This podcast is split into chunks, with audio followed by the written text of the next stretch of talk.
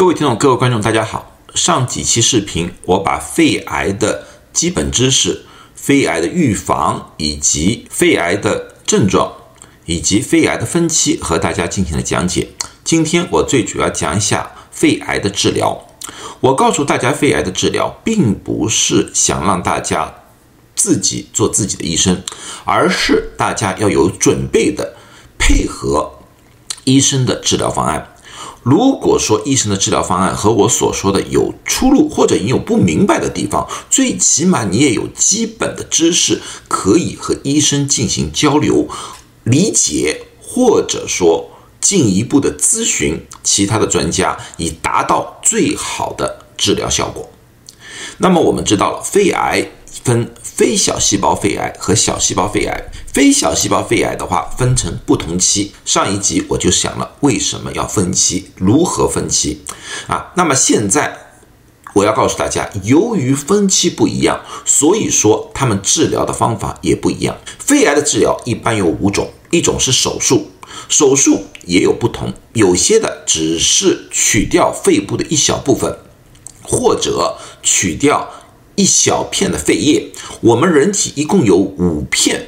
肺叶，右手边我们有三片肺叶，左边有两片肺叶，一共有五片。如果说医生认为某一片肺叶受到最严重的影响，他们可能把整片肺叶给去除掉。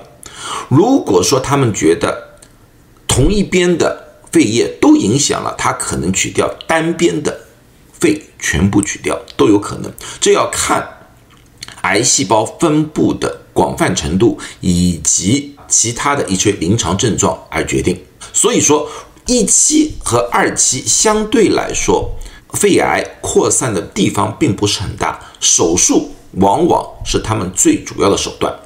然后从手术切除出来的癌细胞，他们去化验，如果说他们发现。切除物质的边缘地区也有癌细胞阳性反应的话，那个时候他们会要求或者说建议进行化疗、免疫疗法，甚至于放疗。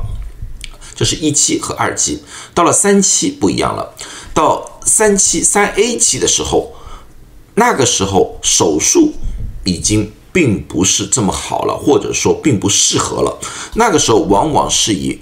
化疗和放疗为主要的治疗手法。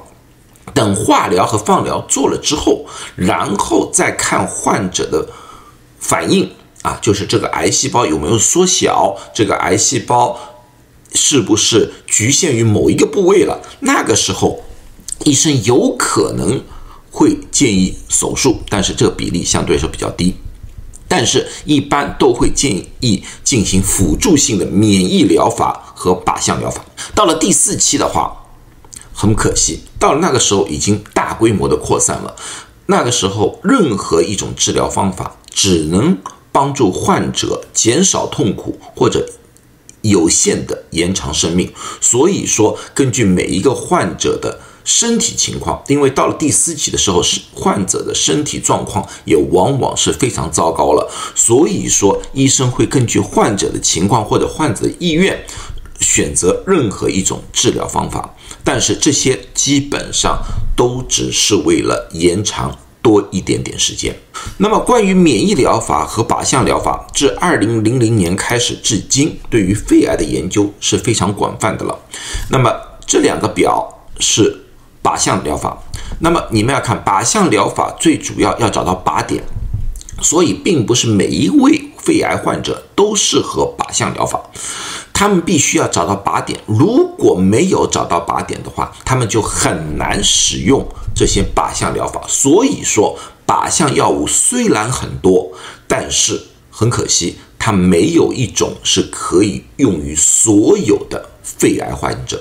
你必须要进行靶点的测试，这几个是免疫疗法。免疫疗法相对来说可以使用的比较广泛一点，因为它的最主要的作用是利用你自己的免疫系统对癌细胞进行攻击。关于靶向疗法和免疫疗法，过去我有一两个比较全面的概述，如果有兴趣的话，我在上面有连接，你们可以去温习一下。去看一看。但是不管怎么样，我们要看到，在过去的二十多年来，对于靶向疗法和免疫疗法的研究有了长足的进步啊！我希望在不久的将来，我们会有更好的一些突破。对于小细胞肺癌就不一样了，小细胞肺癌我在分期的时候已经说得很清楚，它们只分两期，一种是局限期，一种是广泛期。他们的最主要的一个问题就是发展的速度非常快，我们很难用治疗的方法控制小细胞肺癌。所以说，对于这类患者来说的话，手术往往并不是一个好的选择，因为小细胞肺癌一般的情况下都会比较大，而且位置比较。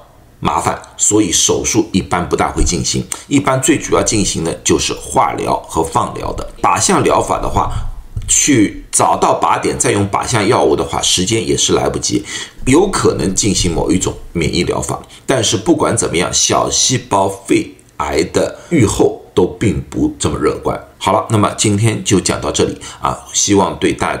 家有所帮助，能大让大家了解一下为什么医生进行某一种的疗法。如果你认识人当中得了这种病的话啊，希望通过这个视频也能让大家能够有清楚的认识到如何配合医生，如何安慰患者。好，最后祝大家都健康，谢谢大家。